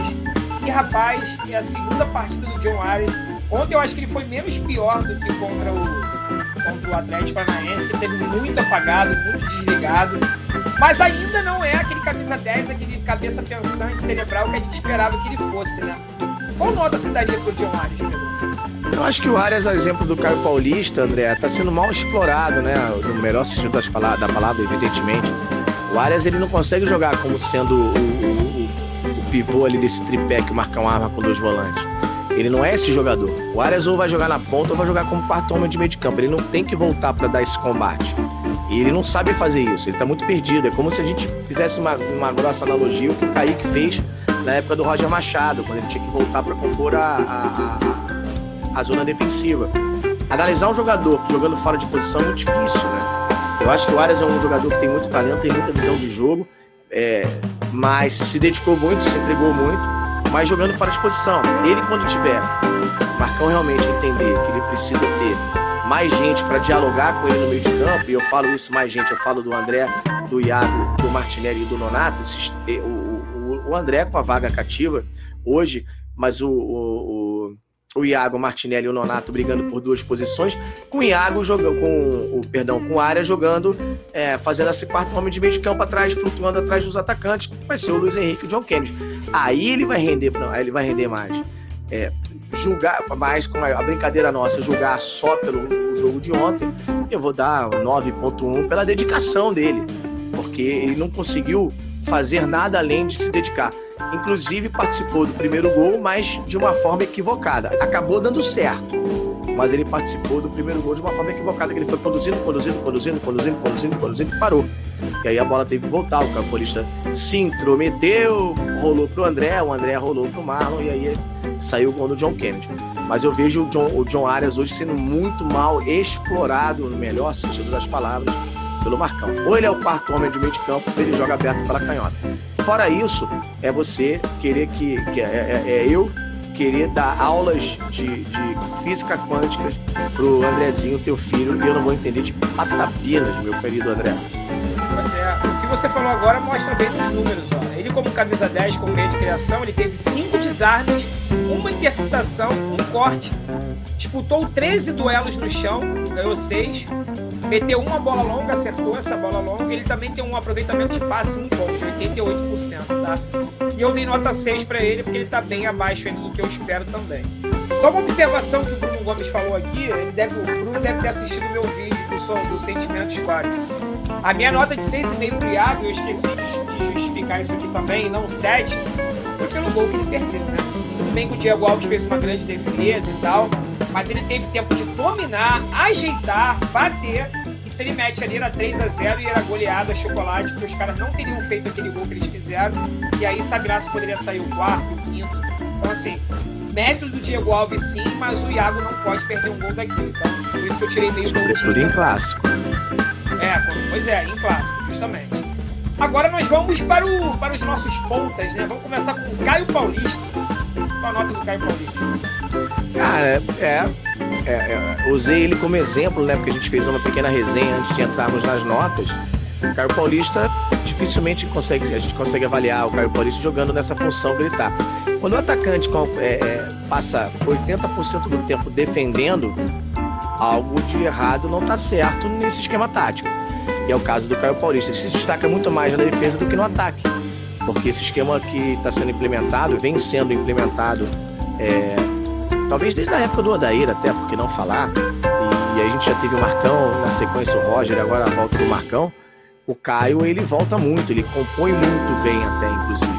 Ele consegue dar o combate, ser, ser ligeiro na, na chegada das bolas, muito embora é, ele não seja o grande marcador, um ou um grande marcador, mas taticamente ele é um jogador importante. Agora, falando dele no ataque, eu discordo um pouco da presença dele no ataque porque tá fora de posição.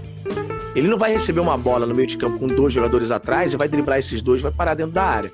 Ele vai correr para trás. É o que a gente tem vindo do Caio Paulista, visto do Caio Paulista, mas não pela característica do jogador ou porque ele está jogando mal, é porque o esquema não favorece o Caio Paulista. Ele está jogando fora de posição. Mas, como eu não vou dar abaixo de 9 porque a gente venceu esse Fla-Flu e ele foi importante na composição, vou dar um 9.1 mais uma vez para o nosso querido Caio Paulista. Aliás, eu vou dar um 9.2, porque ele participou do primeiro gol do Fluminense. É isso. Eu dei uma nota 6 pro Caio e vou explicar o porquê, tá? E foi através do Caio Paulista, galera, que ontem eu relembrei, porque eu já tinha essa sensação de Ó, empate em 0x0 no primeiro tempo, Bragabu e São Paulo. Não é um resultado ruim, não, hein? Empate também é um resultado bom pra gente aí. Então, assim, é, eu quando ia a estádio apenas como torcedor, nem sonhado em ter canal antes da pandemia, minha vida toda, eu já notava a diferença de você assistir ao jogo dentro do estádio e assistir pela televisão, galera. É completamente diferente. Pra você que nunca foi, quando você for, você vai lembrar do que eu tô falando agora. E o Caio Paulista me relembrou essa sensação, essa sensação ontem. Eu não tinha tido esse, como se fosse um déjà vu, assim, contra o Fortaleza, contra o Atlético Goianiense. Mas ontem, observando a postura do Caio Paulista em campo, me deu esse déjà vu. Pô, eu já vivi isso aqui em algum lugar e tal, e me lembrou essa situação. Ele, Pedro, ele pratica, praticamente não jogou como atacante, tá? Eu vejo o Caio Paulista aí como um volante fechando pelo lado direito ali, das vezes como lateral direito ali. Ele vinha marcar na linha de fundo, bandeirinha de escanteio, dentro da área. Então, assim, galera, ele é atacante, mas a função que ele exerce dentro de campo hoje, como o Pedro falou, é muito mais defensor do que de propriamente atacante. Então eu avaliei o Caio Paulista como defensor, que foi a posição, foi a função que ele ocupou dentro da partida, tá? Não se engane. Se deixasse o Michael mano a mano com o Samuel Xavier, ó, blau blau pra gente. É. Tá? O Caio Paulista o tempo todo dobrando a marcação ali junto com o Xavier. Então, ele não. Olha os números do Caio Paulista. Nenhuma finalização. Ele é atacante. Em compensação, ele disputou oito duelos no chão, ganhou sete. Ele disputou quatro duelos aéreos, venceu dois. 77% de precisão no passe, três desarmes, dois cortes e uma interceptação. Ou seja, é número de volante, é número de zagueiro. isso aqui. Então, Exatamente. E aqui- e-. Não, e aquilo que eu vim falando, assim, é, não- é difícil você avaliar um jogador quando ele é escalado fora da, da- posição. O Caio Paulista hoje não é atacante. Aliás, isso é sintomático, né? pra você, a Graciela falou, bota um É. volante ali então, mas é que o Pedro É. pega o tempo inteiro. É o que eu peço. Não, se não um volante, Graziella, um meio campista. Eu acho que o Martinelli hoje, ou o Nonato, eles não são volantes, que nem o André é, que nem o Wellington, por exemplo, ou o Hudson. Eles são meio campistas, jo- jogadores de meio de campo, que sabem combater, mas têm qualidade no passe. O Caio, ele tá sendo, o Caio Paulista, ele tá sendo hoje sacrificado num, num esquema que talvez seja essa a- o grande destaque dele, para falar a verdade. Se a gente for dar uma, dar uma colherada um pouco mais profunda no Caio Paulista, ele se destacou como? né, com o Roger Machado fazendo essa função de defender e depois ter perna para sair para o ataque. Mas eu vejo que o, o, esse esquema ele sacrifica muito os nossos atacantes, porque eles defendem muito mais do que atacam. São atacantes que passam 80% do jogo no campo de defesa marcando. Não pela pressão, mas pela função tática que, que, que lhes são imputadas pelo treinador.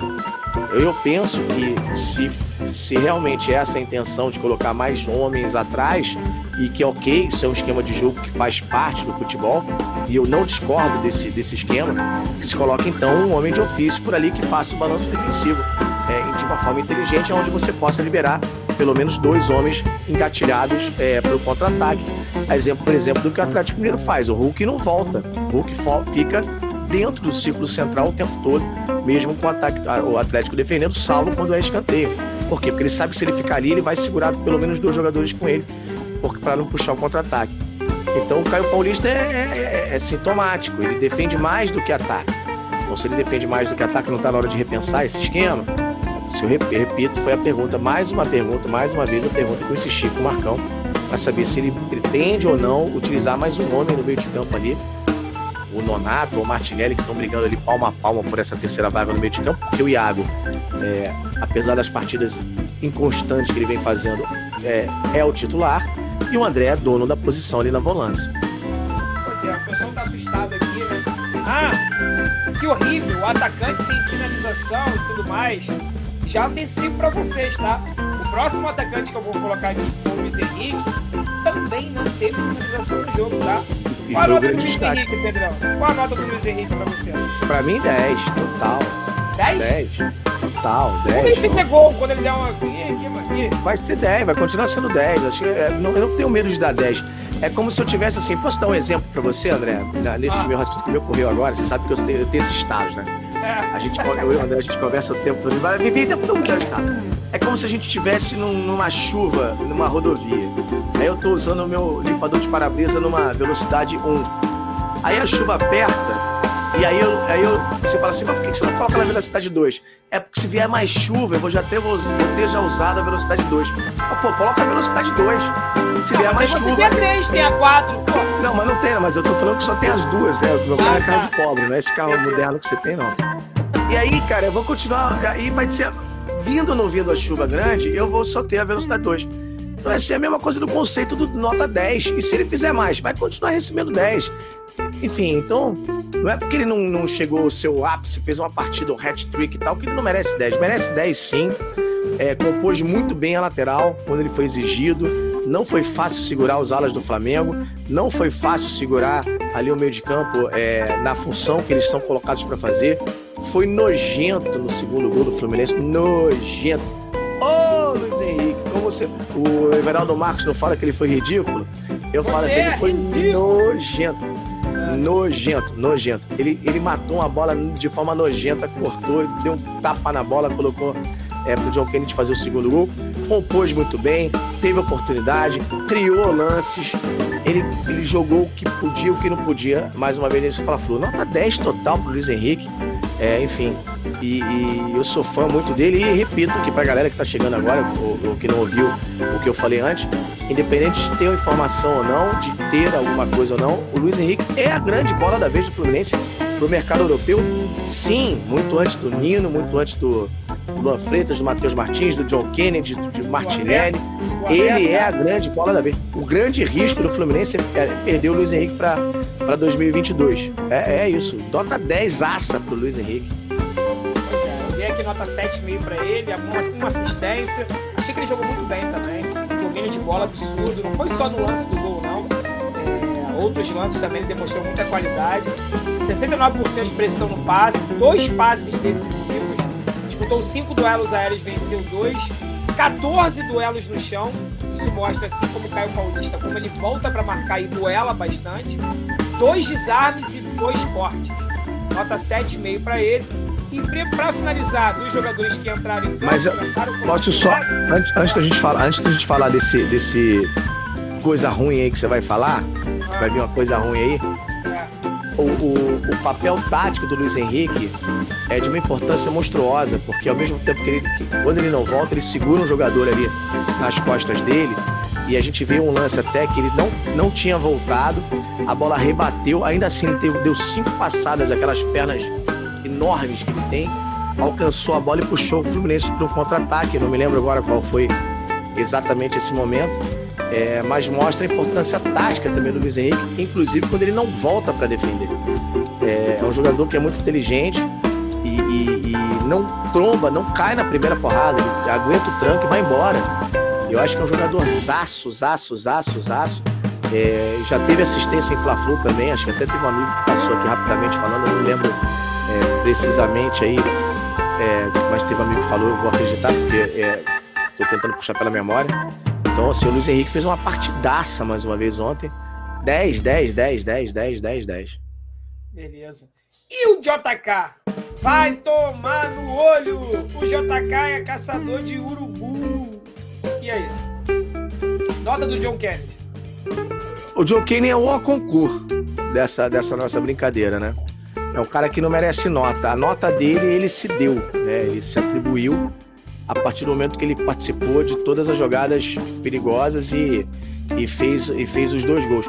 Não só pelos dois gols, não só pelos dois gols. O John Kennedy é um, é um jogador que, que briga, batalha, morde o calcanhar, tá lá junto, tá? Não tem medo. O jogador. Acho que a, a, talvez a maior frase do Marcão ontem em relação ao John Kennedy é um jogador que não tem medo. E eu acompanho o John Kennedy na base já tem um tempo, tive várias oportunidades de fazer entrevista com ele, já fiz algumas, estou aqui no canal do Saudações Tricolores. É, é um jogador muito consciente, muito, muito focado e um moleque sensacional. Então, eu vou falar assim, a estrela dourada dessa, dessa nossa avaliação, vamos até brincar disso, André.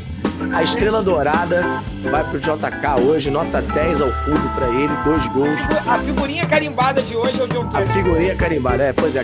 Vamos criar um carimbo, carimbo, aí tá aí, figurinha carimbada. É. Figurinha carimbada de hoje foi o John Kennedy. É, não só pelos dois gols, pelos dois gols, claro e evidente que foram 80% do carimbo nessa figurinha, mas ele brigou o jogo inteiro, batalhou o jogo inteiro, incomodou o jogo inteiro, não teve medo de disputar nada com ninguém, foi para cima do Rodrigo Caio como gente grande, disputou com o Gustavo Henrique, não teve medo de ninguém dentro do, do, do Maracanã. Pouco importa se tinha. Ele jogou como se Xerém tivesse. tivesse. Né? O João Kennedy jogando contra o Flamengo ontem como se estivesse jogando contra um adversário, eu não vou falar para não ter um tipo de demérito, que não seria o caso também, mas jogou como se Xerém estivesse dentro do Maracanã com torcida adversária, estreia dele como titular, meteu dois gols, saiu comemorando beijando o escuro, fez o segundo gol, foi pra galera. Cara, o moleque é. Não, moleque é. Como já falei o palavrão, não vou falar de novo, vou falar minha, minha mulher, vem aqui no papo, fala, palavrão, não pode falar palavrão. É verdade. Não falei palavrão. Então assim, a figurinha carimbada, figurinha carimbada. John Kennedy. Sou teu fã, John Kennedy. É verdade, ó. Ele, ele teve três finalizações. Das três ele meteu duas pra dentro disputou nove duelos no chão, duelou bastante também, ajudou na recomposição. Leão. Teve um lance que me chamou muita atenção, quem estava do meu lado, não sei se foi o Fernando, se foi o Mauro, ou se foi o Fábio, lá da tropa, que falou assim: olha quem tá marcando o Everton Ribeiro na linha de fundo, na nossa linha de fundo. Era o John Kennedy. Tá? Isso é errado. É, duelando com o Everton Ribeiro na nossa linha de fundo. Então, assim. É errado. Pois é. Mas estava lá ajudando, de repente foi um momento, alguma coisa que pedido, enfim excesso de vibração ali, cometeu dois desarmes. E você me convenceu, Pedro. Na próximo jogo que o jogador tiver uma partida dele, eu vou dar 10, tá? Eu dei 9,5 expliquei o porquê, né? Eu acho que ele tem espaço para fazer um hat-trick. E aí, quando ele fizer o hat-trick, eu vou dar aqui nota para ele. Mas eu concordo com você. Ele ontem fez o que ele podia fazer. Fez o máximo. Então, nota 10, dentro, dentro, dentro, da, dentro da atitude, assim. É, verdade. É, é isso. Figurinha carimbada. amanhã vai sair um vídeo aqui no canal sobre o John Kennedy, galera. Fiquem ligadinhos aí, tá? E eu fiz também um card, eu acho que vale a gente avaliar, sobre o autor do outro gol, né? O Abel. Abel Hernan. Te amo, Abel! Já que você ama o Abel, então você vai dar 10 pra ele, né? Cara, eu acho que o Abel, há muito tempo que o Abel precisa. Eu acho que, que a torcida precisava ver isso no Abel e o Abel precisava mostrar isso pra torcida. Eu acho que o Fla-Flu ontem serviu para isso. O Abel entrou para brigar, para batalhar, para segurar a bola, para dar porrada, para dar cotovelada, para enfiar o dedo no short do, eu não vou falar palavrão de novo, para tudo, para tudo, para tudo. O jogo tava pesado, o jogo tava brigado, o jogo tava. É, e ele entrou realmente para isso. E, e, e, quando ele recebeu aquela, quando recebeu aquela bola do Luca, é, que entrou bem também, na minha opinião, dentro da proposta que ele foi acionado para fazer, o Abel colocou essa bola na gaveta. Foi assim. É, foi um momento de êxtase porque ele, ele para todo mundo, né? Porque é, é, o conjunto, né? É para ele é, mostrar para a torcida. Ele não vinha, eu não lembro qual foi a última atuação do Abel que ele foi capaz de receber qualquer tipo de ah, ok, foi bem. Ele não tinha, ele não tinha nota. Ele não tinha um ah, ok, ah, ok, há muito tempo. Ele não tinha um ah, ok, ah, ok. Então o Abel entrou, precisava dessa, dessa, é, dessa partida, entrou para brigar, para dar porrada, para tal. Talvez o esquema também fosse mais favorável a ele, né? Que a gente, apesar de muita bagunça ali na, na, na, nas substituições, já tinha o Apis no meio, já tinha o Luca lá na ponta, né? Já tinha, já tinha feito um, uma mexida, cinco mexidas na verdade, né? O Marcão usou todas, raro o Marcão fazer cinco alterações. É, mas eu acho que o, que o Abel ele merece. Eu, eu vou dar nota 9.9 pro Abel, porque eu adorei o Abel ontem. Ele fez o gol que, que selou a nossa vitória e, e assim, ele merece realmente. Uh, essa, essa comemoração, essa, esse grito, esse desafogo, essa. E mostrar, Abel, mostrar, Abel, que você tem seu valor e que você merece ficar aqui ano vem. Pelo andar da carruagem, não, não fica. Não é esse gol no Fla-Flu que vai garantir o Abel o ano que vem aqui. Isso é uma informação. É, Ele vai ser reavaliado. E foi embora. É, pois é, não adianta, não adianta. Então assim, mais 9.9 pela atuação, pela, pela dedicação, pelas trombadas, pela porrada, pelo gol, por tudo. Pelo pouco tempo também. Mas é, o sistema de jogo, o, o jogo ontem favoreceu ao Abel. O Abel ele se aproveitou do jogo e foi inteligente para se posicionar, para brigar, para guerrear foi coroado com golaço. Aliás, ele coroou a sua apresentação. Eu acho engraçado a gente falar assim, né? O cara coroado com golaço. Não, ele se auto-coroou com é, um golaço. Ele se coroou, exatamente. Ele se coroou com golaço. Então, 9.9 pro nosso querido Abel Hernandes. Amo você, Abel. Amo sua filha. Eu quero que sua filha seja muito feliz. Quero mesmo, de coração. Não tenho por que não desejar algo diferente pro nosso querido Abel e pra filhinha dele. É isso aí, ó. Dei nota 8 pra ele, uma finalização, um chute pra gol, gol. É, disputou três bolas, venceu as três. E eu tinha comentado com o Fernando, cara. Quem tá, quem tá me acompanhando desde ontem, ele, pô, de novo, André, mas de novo, cara. Eu tive um site assim, começou o segundo tempo, eu sentei, chamei o Fernando assim. Falei assim, cara, não sei porquê, me veio na cabeça agora o Abel. A torcida do Inter adora o Abel por um único motivo. Porque ele era o único jogador do Inter naquela fase ruim do Inter que partia para cima do, do para dentro do Grêmio e metia a porrada de gol em Grenal. Será que se ele entrar hoje, tô achando que ele vai meter o dele? Aí o Fernando, pô, mas pra ele entrar tem que ser o John Kennedy. Eu falei, não, então se for pra isso ele não entra. Mas sei lá, se ele entrar, eu tô achando que o Abel Hernandes ele é um cara que gosta de meter gol em clássico. Cara, quando ele meteu o dele, eu só olhava pro Fernando assim, a gente sacudia, pulava. Foi muito bom, foi bom demais. E valeu muito a pena. E para finalizar agora, a gente não pode esquecer, só a mensagem do Matheus Merola aqui, ó. Na moral, que resenhas tipo essa se mantenham, porque se depender da mídia tradicional, tamo ferrado. Cara, modéstia à parte, eu tô gostando muito da nossa resenha. Tá fluindo pois pra é. caramba. Estamos chegando já perto do final. Diogo Martins, que dupla, hein? Os dois melhores canais juntos. Tamo junto, Diogão. Cada vez mais, hein? Ó, não viu nada aí do Jogão? Já tem é. muita coisa boa por aí. Segura a gente quarta-feira em Santos, hein? Vocês vão começar com a programação a partir de 7 horas da manhã. Fiquem ligadinhos, hein? Vamos lá. Mas aí, mas aí eu vou estar tá dormindo nessa hora, né? Você vai estar tá no carro sabendo. indo pra Santos. Eu não tô sabendo, mas dormindo. Porque vai dirigir você, pô. Ah, então tá bom. Então eu vou ficar falando sozinho lá. bom, vamos lá. Big Marcos. Qual a sua nota pro Big Marcos na partida de ontem? Esquece o resto. Ontem. Eu queria só falar o seguinte, não sei se você vai chamar a, a entrada do Luca e do, do Atos. Não, não vou. Pode falar deles. Então eu vou falar do Luca. O Luca entrou bem, compôs bem o, o, a função que lhe foi proposta e ganhou todas as divididas pelo alto. Não me lembro de ter narrado uma bola que o Luca tenha perdido. Inclusive foi dele a disputa que foi o nosso, nosso terceiro gol. Vou dar pro Luca então um 9.4. O Apis entrou é, e mostrou muita personalidade, não teve medo, mostrou muita visão de jogo. Foi dele a jogada que começou com o chute do André, que terminou bloqueado ali pelo Gustavo Henrique, pelo Everton Ribeiro. Eu vou dar também um 9.4. É, Martinelli também você não colocou aí. Martinelli eu vou dar um 9.5, 9.6 até pro Martinelli, porque ele entrou e, e, acalmou o Salceiro ali na frente da área é, do Fluminense. É, na minha opinião, não pode jogar com um homem a menos no meio de campo, porque é presa fácil. A nossa primeira linha quebra de forma muito rápida, explode na nossa dupla de volantes, sobretudo jogando com o John Arias ali, que não pode sair do time. Então, assim, só pra gente finalizar. O Marcão é o seguinte, André, o Marcão. Não, rapidinho, rapidinho, só uma observação aqui. Você falou do Lucas, ele disputou três duelos aéreos e venceu dois. Perdeu uma bola na cabeça, deu apenas cadê? cinco toques na bola, sendo que desses cinco, um foi assistência. Então quase pagou. Finalizou uma vez e perdeu quatro vezes a bola nesse pouco tempo que ele ficou na partida aí. São os números do Luca. Tá errado esses números. Tá errado? Vamos lá, Marcão, Marcão. Marcão, eu acho que o Marcão ele mostrou muito, de novo ele mostrou é, não se, não se prende a, a, teimosias, não se prende a critérios que, que podem ser é, facilmente ultrapassados ou vencidos. É, insistiu mais uma vez numa formação que, na minha opinião, é, lhe é ingrata, mas ele já mostrou da, dos dois últimos jogos uma mudança ao colocar o John Arias no lugar um tripé dos volantes e agora, no segundo tempo, ao colocar o Martinelli no lugar do Caio Paulista, o que equilibrou mais as ações.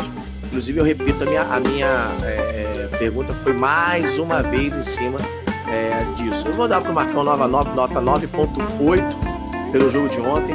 Concordei, se não com todas as alterações no tempo que foram feitas, mas eu concordei com a leitura de jogo que ele fez.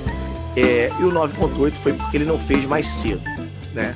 Mais cedo eu digo no hotel. Ele tinha que ter entrado com quatro homens no meio de campo. Mas agora sim, engenheiro de obra pronta é logo. Marcão, eu te amo. Obrigado pela, pela, pela vitória. Aliás, agradeci agradeci ontem na coletiva pela vitória. Não sei se era muito, cabia muito, mas não aguentei. Mais 9.8 pro Big Mark. E eu espero que ele vá para Santos com, uma, uma, um time mais equilibrado no meio de campo. Vamos encarar o Santos, que, que de repente pode até chegar na zona de rebaixamento lá. Deixa eu dar uma atualizada aqui na tabela. Pode ficar em penúltimo, Santos. Pode ficar em penúltimo, né? É porque os jogos vão começar agora às 8h30, né? 8h30 e, e, e na noite de segunda-feira. O Bahia, se o Bahia empatar hoje, por exemplo, o Santos já tá. O Bahia recebe a Chapecoense é, lá na Fonte Nova. Se o Bahia empatar, o Santos já vai para a zona de rebaixamento. Se o Grêmio vencer e se o Sport vencer, jogando contra o Atlético Goianiense e Palmeiras, é, respectivamente fora, os dois jogos, o Santos pode chegar em 19 lugar para encarar o Fluminense. E assim, eu espero que o Marcão é, observe o que aconteceu de bom no segundo tempo do Fla-Flu, para que ele possa manter.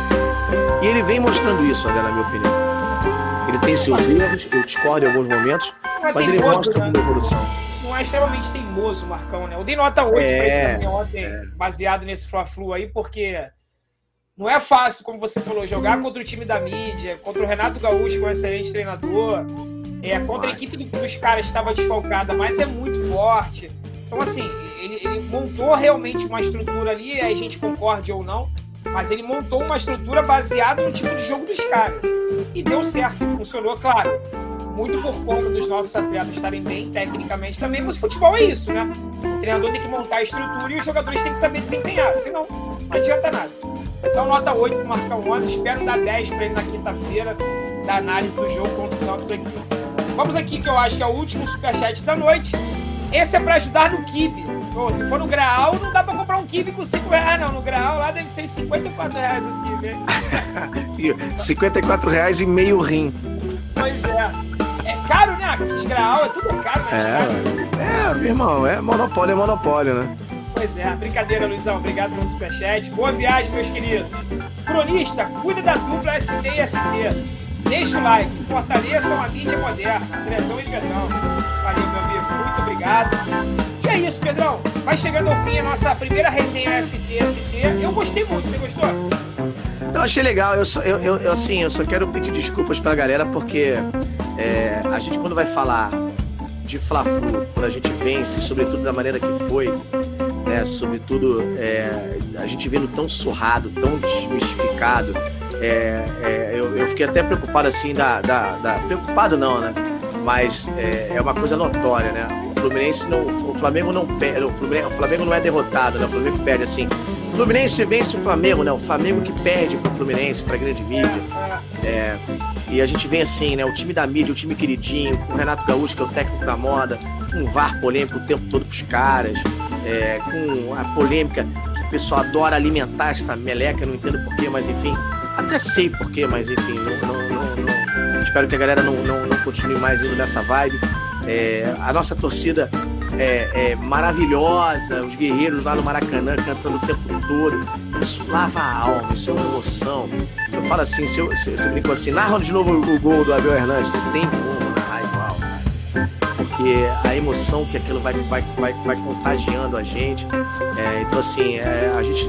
Naquele, nesse momento aqui, eu acho que eu sou mais torcedor do que jornalista.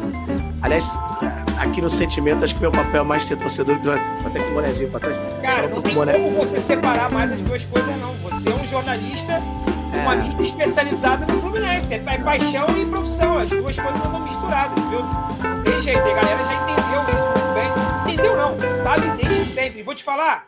Ó, pitaco aqui de amigo, tá? Em público. A galera gosta muito mais desse Pedrão de 50-50, viu? Torcedor deixando Pois a, é. dia Tô a emoção e o jornalista com toda a sua competência. Essa, essa duplinha tua aí faz todo sucesso, pode ter É, certeza. eu, sou, eu sou meio bipolar, então, é isso que você quer querendo dizer, né? Não, não, é porque eu, eu acho, eu não sei se eu tô errado, eu acho que, eu, pelo menos quando eu te conheci e tal, você tinha mais um papel assim, como se fosse só no- 90% profissional e 10% aquele ladozinho torcedor.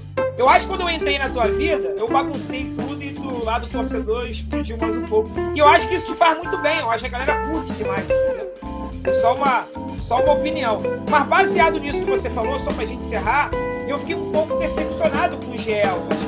É, Ah. Eu curto muito o trabalho do GE, sempre trago as notícias aqui.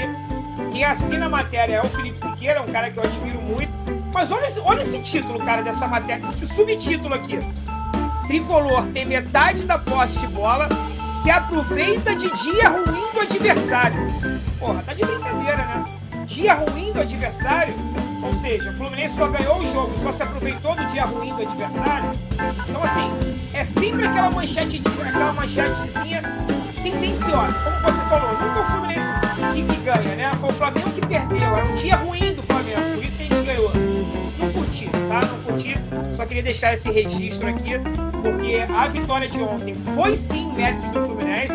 A gente conseguiu anular o Michael, a gente conseguiu anular o Everton Ribeiro e soube explorar as dificuldades do time deles lá na zaga que eles têm. E jogou a zaga titular, tá? Caio, o, até o Rodrigo Caio e o tal do Gustavo Henrique lá. Então, assim, E o Fluminense também, André, também. O Flamengo veio desfalcado, o Fluminense também veio desfalcado. O Egídio, não, não foi relacionado, o Fred não foi relacionado. o Nino, É, o Hudson, Hudson tá machucado, o Ganso também tá machucado.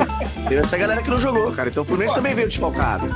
O Né? melhor, o melhor zagueiro do Brasil, o Nino, fora. pô.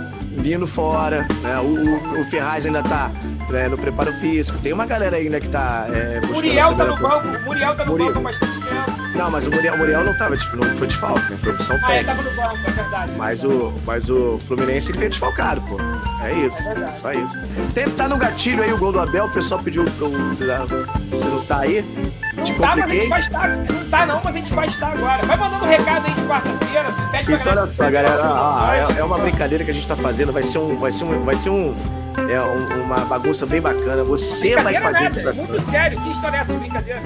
Não, é bagunça, ba- bagunça brincadeira. Você fala que é muito, fala que é muito sério, o pessoal vai achar, não. É uma bagunça bacana, uma brincadeira legal é, que a gente vai fazer quarta-feira. Eu e o André estamos indo lá para Santos. E a gente vai levar vocês para Santos, os bastidores da estrada, bastidores da viagem, chegando lá no estádio, na Vila Belmiro. O André vai fazer esse lado lá da arquibancada, eu vou fazer o lado lá da imprensa. Vai fazer essa bagunça no sentimento. Uh, é união, sentimento, saudação.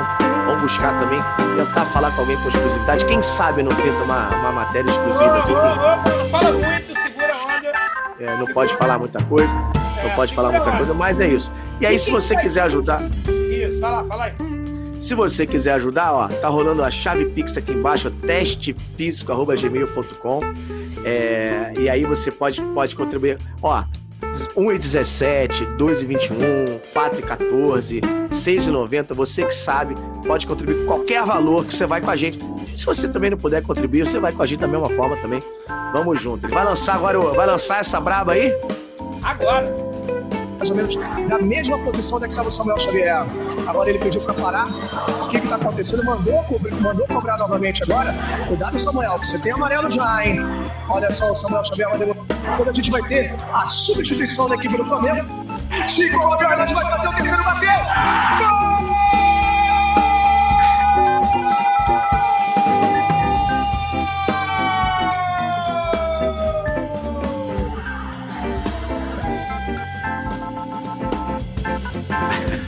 Cadê o som? Tu tirou o microfone da boca, foi isso? Não, cara, é porque o próprio microfone o, é, trava, assim, eu, eu tenho que tirar o microfone.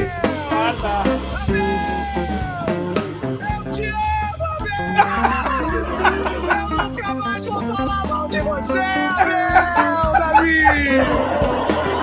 Olha, tem gente criticando a entrada do Abel Hernandes aí. Recebeu a bola. Pô, esse pedaço é muito bom. Peraí, peraí. Hoje vai ser tentar. Precisa repetir, precisa repetir.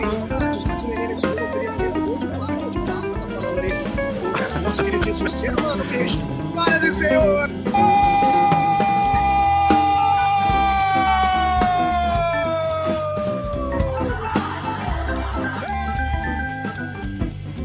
Aí sobe. É porque eu não, eu não tiro o microfone da boca, eu que tirar. Ele não deixa Agora, agora, agora, agora. Agora.